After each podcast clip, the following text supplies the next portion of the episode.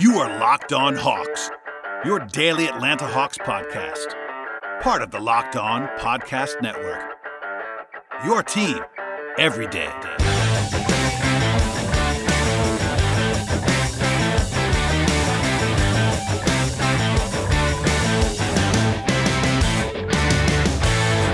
Hello, friends, and welcome to episode 699 of the Locked On Hawks podcast. I am your host, Brad Rowland, coming to you live from State Farm Arena on a Saturday night after uh, the Hawks laid an egg in this particular spot. Not a huge surprise, I guess, in retrospect, that the Hawks may have not been playing their best basketball on the second night of a back to back, but I don't think anybody foresaw a 33 point loss at home to the Pistons. So a little bit of a step back for the Hawks in the recent past. We've been playing a little bit better. But before we get to the game, itself, and we'll spend most of the podcast on the game. Jeff Teague and Treveon Graham spoke to the media for the first time on Saturday night before the game started, and Teague, of course, was the big focus.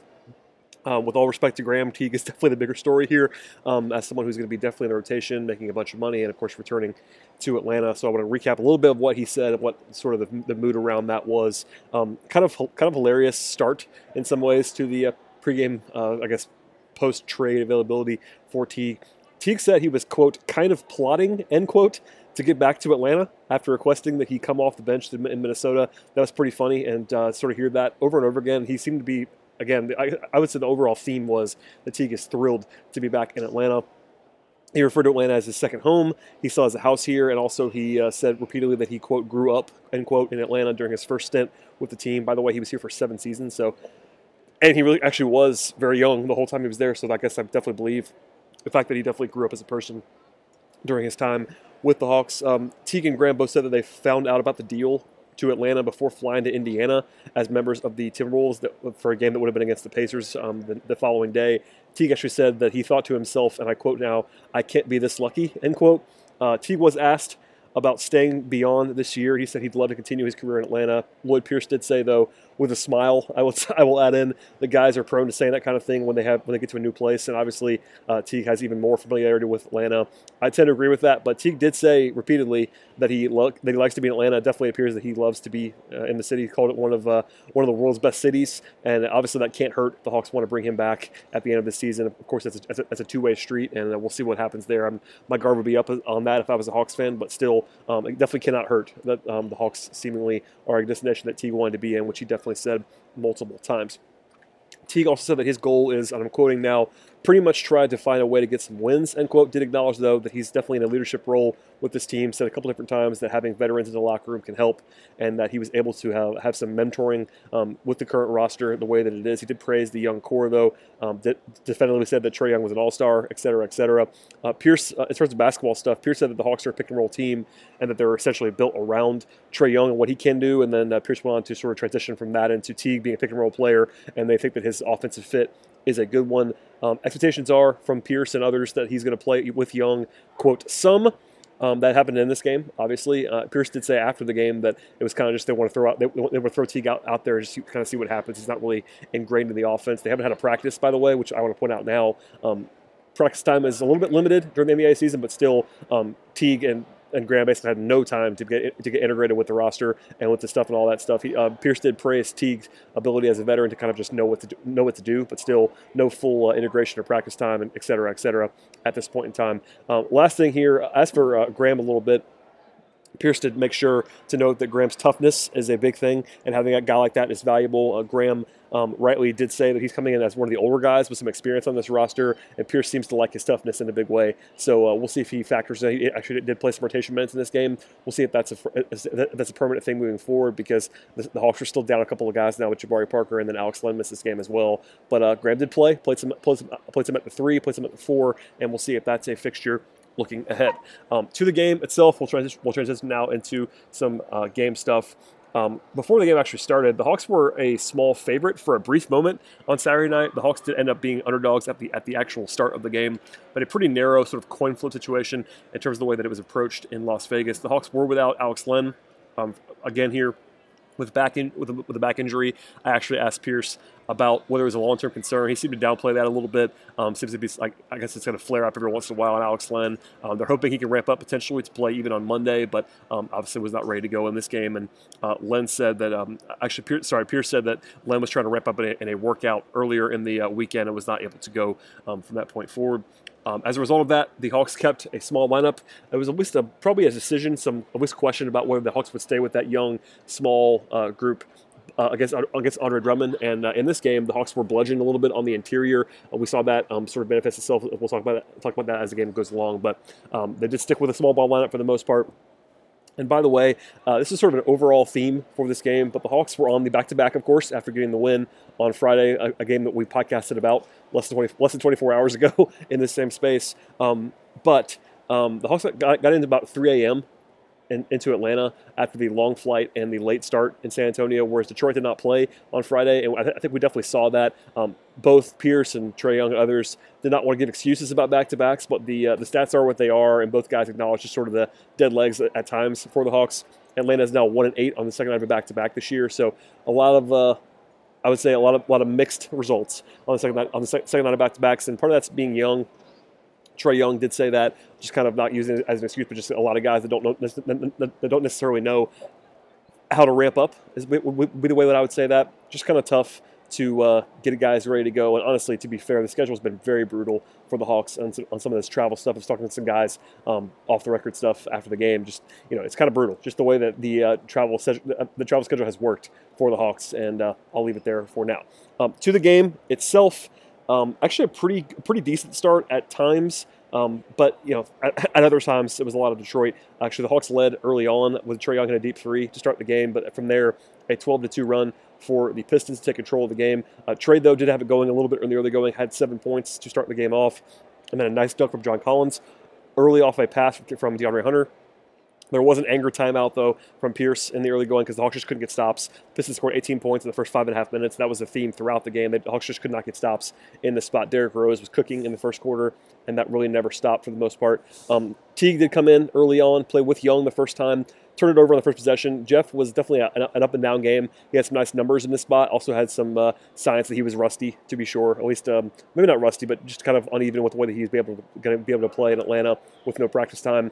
Eventually, he though did play some point guard alongside. The first lineup was uh, Bembry, Reddish, Carter, and Fernando to go along with Jeff Teague another 12 to 2 run. Um, by the way, the Pistons had two 12 to 2 runs in the first like eight minutes of this game, and suddenly the Hawks are down by 12 after they cut it to two. Um, so they did sort of withstand the first run. The second one, though, it was kind of all Pistons from that point forward. The Pistons were scoring at a 1.5 points per possession clip. That's basically. Uh, you know, as good as it possibly could be. Um, some shaky stuff from Cam Reddish in the early going that I, that I wanted to note. Uh, a lot of guys struggled in this game. We were talking about this after the after the game with a lot of media folks, and it was hard to find more than one or two players that actually played well in this spot. Most guys were shaky, and uh, that was definitely something that I wanted to point out repeatedly on the podcast. Um, you know, the Pistons shot 71% from the, floor in the first quarter. They had 4 of 7 from 3. Atlanta's offense was actually pretty good early on. And in fact, the offense was not terrible the entire game. The third quarter was kind of was kind of a rough spot, but uh, it was basically the defense just couldn't couldn't get stops in the game. That was kind of the manifesting thing throughout the contest. They did go to Graham to open the second quarter, playing with Reddish, Hunter, Teague, and Collins on the floor together. Actually, a bunch of dunks for John Collins in the early going. I think about the first quarter and a half. I think he had at least three, maybe four dunks. Um, was very active around the rim as he always is. The Hawks got it back to ten. Um, at one point in time, um, Stars were basically on the floor at that point in time, but it was back and forth, back and forth from there. Christian Wood had a highlight level block, actually had back to back blocks on Reddish and then Hunter. Um, shouts to him, who I've always enjoyed over there in Detroit. And then Huerter got Huerter got called for a foul on Wood on an and one before a timeout. And then during the timeout, got, got a technical foul at that point in time. This actually turned into a six point possession for the Pistons because Wood, Wood got the layup originally. Um, they made the technical foul free throw. Wood actually missed the free throw on his own. They, they already had three points, and then they, they got the rebound, kicked out for a three, and then it was a six point possession from the Pistons to go up by a 15 point margin and uh, that was a big swing. Uh, probably didn't decide the game or anything like that, but it was definitely something that I circled. Uh, you know, often see six point possessions in the NBA, and that, that happened in the spot. A 13 to two overall run by the Pistons to go up by 17. Um, that, that actually prompted them to go, go to Damian Jones for the first time off the bench. Um, but then the Hawks got down as many as 20 before halftime. There was a nice 6 0 run after that, uh, capped by a vintage scoop layup from Jeff Teague. But, uh, you know, a lot of highs and lows, I will say. There was some settling to do, but Teague, Teague, did have five assists in the first half. The starters were actually were the, were the problem um, almost throughout this game for Atlanta. Um, not necessarily individually, but playing together. All five starters in the spot for Atlanta were minus 25 or worse, whereas the bench was actually not as bad. It's not always indicative, um, but definitely the starters had a tough time in this spot, and the Pistons were cooking offensively the entire first half and really the entire game. After halftime, it was a 6 2 run to go up by 20. Pierce called a pretty quick timeout. Um, in retrospect, it was probably over at that point in time but the Pistons pushed it out to 23. Um, there was one point where they got where the Hawks got down to tw- got down to 20 midway through the third quarter, but it was a 10 to 2 run after that to go up by 28, and that basically ended the game. Um, they were down 27 after three quarters, uh, being below average on both ends of the floor. Obviously, um, the rotation was pretty light. Uh, uh you know, only 10, 11 guys, depending on uh, which uh, which part of the game that you wanted to believe in in this spot. But um, the fourth quarter, I basically wrote garbage time in my notes because it was basically all garbage time. It was a nine to two run by the Pistons. That was actually a 13 to two overall going back to the third quarter. And then at that point in time, Hawks were down 34 points. And if it wasn't already over, it was over at that point. And it, it probably already was because down 27, even at home with no legs on the back to back, you probably can't expect them to do too much there. And the fourth quarter was basically an extended garbage time period. The Hawks trailed by 30 plus many, many times and ended up losing by 33. Before we get to the individual portion of the, of the podcast, et cetera, et cetera, I do want to take a second to hear from our sponsor. So hold on tight. We'll be right back with more on the game.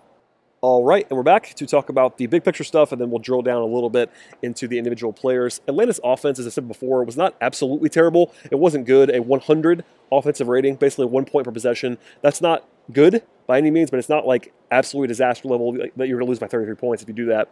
Um, Atlanta's offense you know, shooting shooting wise was was not terrible either. 52 percent true shooting is not good, but again, not not just ridiculously bad. Um, 10 of 34 from three is not what you want to see. But the Hawks had 20 turnovers. That was uh, that definitely bit them in this game. Only 18 assists, so you never want to see more turnovers than assists. And uh, that was uh, you know all things considered, not the problem in this game offensively, but still not a great showing either. Defensively, a 132 defensive rating. That is not going to win you many games, if at all. The Pistons ended up shooting 59% from from uh, the floor in this game, but it was actually worse than that. In the fourth quarter, they pedaled off considerably, only scoring. I mean, I guess I guess they scored 33 points, but it was uh, less efficient in the fourth quarter. Um, and then shooting threes, they're 15 of 32. It's kind of a perfect storm. Is where I want to put this right now because the Hawks obviously did not play well in this game. They had no legs. They you know looked like a team that, that, that played last night late in San Antonio. With that said, the Pistons made a lot of shots in this game. I am not a big Pistons fan at this point in time. They're not particularly good as currently constructed. They were without Blake Griffin. They were without, they were without Luke Kennard in this game. But the guys who uh, were their role guys um, on the perimeter were just fantastic in this game. Derrick Rose was cooking from the outset with 27 and 9. Markieff Morris made three threes at 22 points. Uh, Svi, Svi, Svi Mykhailiuk had 25 points on 11 shots. Just a lot of stuff going in for the Pistons. Now, were the Hawks going to win this game? No, they weren't. They, they, didn't have it in the entire this, this entire game, but it was definitely worse than it could have been because Detroit did have it going offensively. So in the end, you can't allow 136 at home to the Pistons and feel good about it, and they shouldn't feel good about it. The Hawks did not play well in this game, but there was a little bit of uh, both sides there, and you have to credit Detroit at some point for the way that they were able to make shots in the spot. Um, to the individual portion of the program, Charlie Brown did not play at all. He was the one guy on the roster that was active and did not, and did actually did not play. Not a big surprise there. Charlie is definitely you know number 13 of 13 of all the active guys in this spot. Um, Brandon Goodwin was not going to play in this game. He was not in the rotation. I know Hawks fans are uh, uh, I guess, upset on his behalf, and I totally understand that. I felt bad for Brandon after the trade, but uh, he was clearly on the outside looking in, terms of the rotation here. Played the last four minutes of garbage time and uh, was 0 2 from the floor at two points. But it looks like he's going to be not playing much at all uh, as long as Young and Teague are both available. Um, elsewhere, Vince Carter, 10 points, sorry, 10 minutes, 2 of 7 from the floor, 1 of 5 from 3, Five points for Vince. He was not quite as good as he was in the first half on Friday. No big surprise there, but he was uh, largely ineffective. Gunnar Bembry was uneven in this game. Did have three steals, made some, made some plays defensively, but four points, um, two rebounds, and assist for DeAndre. Treveon Graham made uh, one of two from three, which is the big thing for Graham. He's just not shot the ball well at all in the last couple of stops. So if he can make any shots at all, you have to like what he's going to give you because defensively he definitely will compete. Um, the big thing though is that offensively he's a pretty big negative in terms of where, where he's been the last couple of years. So if you make shots, he becomes playable. If he doesn't, it's a, it's a lot tougher sell. And uh, by the way, they played some lineups in this game, uh, mostly in the second half, but it was kind of tough to not notice this. If you're going to play Bembry and Graham together, you're just not going to be able to score. Um, there's a situation where you're you're playing with Bembry and Graham, and even with even with the young Huerter Collins trio around them, you're still not you're still not going to have those guys be guarded. The space is going to just kind of evaporate. So much like we talked about coming into the season with Bembry and Turner, um, Bembry and Graham is going to be similar, particularly if you try to play a center with them. Um, in this game, it was Collins, so it actually worked out a little bit better. But um, two, two just total non-shooters on the wing is really, really tough to do, and I wanted to uh, point that out at some point here on the podcast. Um, elsewhere on the bench, the the two-headed center monster of Bruno Fernando and Damian Jones both did a little bit of uh, good things in this game. I thought Bruno was actually pretty decent. Um, four points, three, rebounds, and two steals for Bruno. He was at least pretty active. A couple nice dunks in the spot. Damian Jones was one for one from the floor, two two from three uh, from the free throw line. Had two rebounds and four points. Uh, they didn't kill him in this game. They were not good defensively, especially Damian. I thought he was shaky on defense, but still, those guys were not the problem necessarily in this game. They combined to just do okay work. I thought to the starting lineup in this spot. The two guys that struggled the most, I think, in the starting lineup were Cam Reddish and, Ke- and Kevin Huerter.